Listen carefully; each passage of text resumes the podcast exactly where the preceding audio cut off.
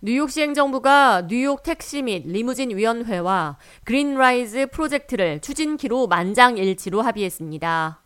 데이빗 도 택시 리무진 위원회 회장은 1년 전부터 뉴욕시와 함께 그린 에너지 사용을 위해 논의해 왔다며 에릭 애덤스 시장의 대담한 비전 제시와 구체적인 지속 가능한 개발 계획 안에 뉴욕시 교통에서 중요한 부분을 차지하고 있는 택시 및 차량 공유업체가 함께 협력하게 돼 매우 의미 있고 기쁘게 생각한다고 말했습니다.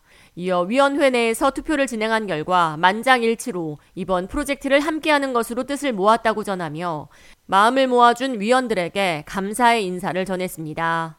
택시 리무진 위원회는 2023년 여름은 전 세계적으로 기록적인 무더위를 보였다며 기후 변화 위기에 대응하기 위한 Green Rides 프로젝트를 통해 우리는 연간 약 60만 톤에 달하는 탄소 배출을 줄일 것이며 차세대를 살아가는 아이들이 숨 쉴 수 있도록 도울 것이라고 강조했습니다.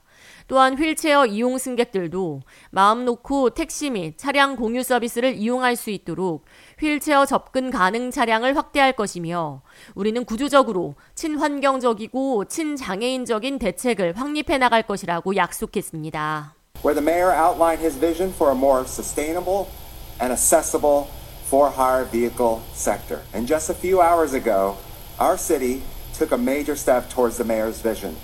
When the Taxi and Limousine Commission voted unanimously in favor of green rides.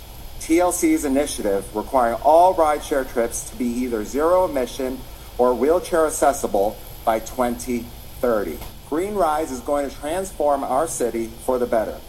It will remove 600,000 metric tons of carbon emissions from the air that we and our children breathe. 이에 에릭 덤스 시장은 이번 협약은 매우 중요하고 큰 진전이라고 강조하며 우리는 택시 리무진 위원회와 지속 가능한 청정 에너지를 이용한 차량 확대 방안을 매우 자랑스럽게 생각하며 이에 적극적으로 협조해준 위원회 측에 감사하다고 전했습니다. 이어 2030년까지 모든 우버 및 리프트 차량을 모두 전기차로 교체할 뿐 아니라 휠체어 이용 가능 차량으로 전환할 것이라고 밝혔습니다. 뉴욕시는 이를 위해 전기차 충전소를 대폭 확대 설치해 전기차 공급 확대를 지원한다는 방침입니다.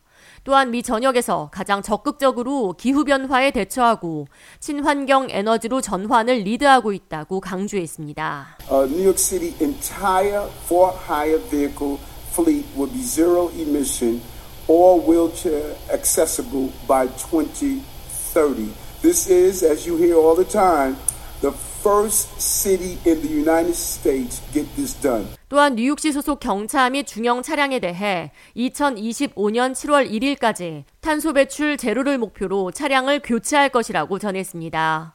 현재 뉴욕시에는 약 4,000대의 전기차가 운행되고 있는 상태로 뉴욕시 행정부는 1,000대 가스 이용 차량을 추가로 감소시키기 위해 전기차 구매를 위한 자금 지원에 나서고 있습니다. 뉴욕시는 기후변화에 적극적으로 대비하기 위해 이미 전기에너지를 기반으로 사용하는 저렴한 주택 착공에 박차를 가하고 있으며 지난달 북미 최대 렌터카 업체 헐츠와 파트너십을 맺고 뉴욕시 내 전기 자동차 보급 확대 방안을 발표했습니다. 뉴욕시 행정부는 인류의 생존을 위협하는 산불과 홍수, 기록적인 폭염으로부터 자유할 수 있도록 적극적으로 대책을 마련해 주택과 교통에 있어 구조적으로 지속 가능한 재생 에너지를 사용할 수 있도록 촉구하고 있습니다. 교통 부분에서 배출되는 탄소량은 뉴욕시 전체 온실가스 배출의 30%를 차지하고 있습니다. K-레디오 이하입니다.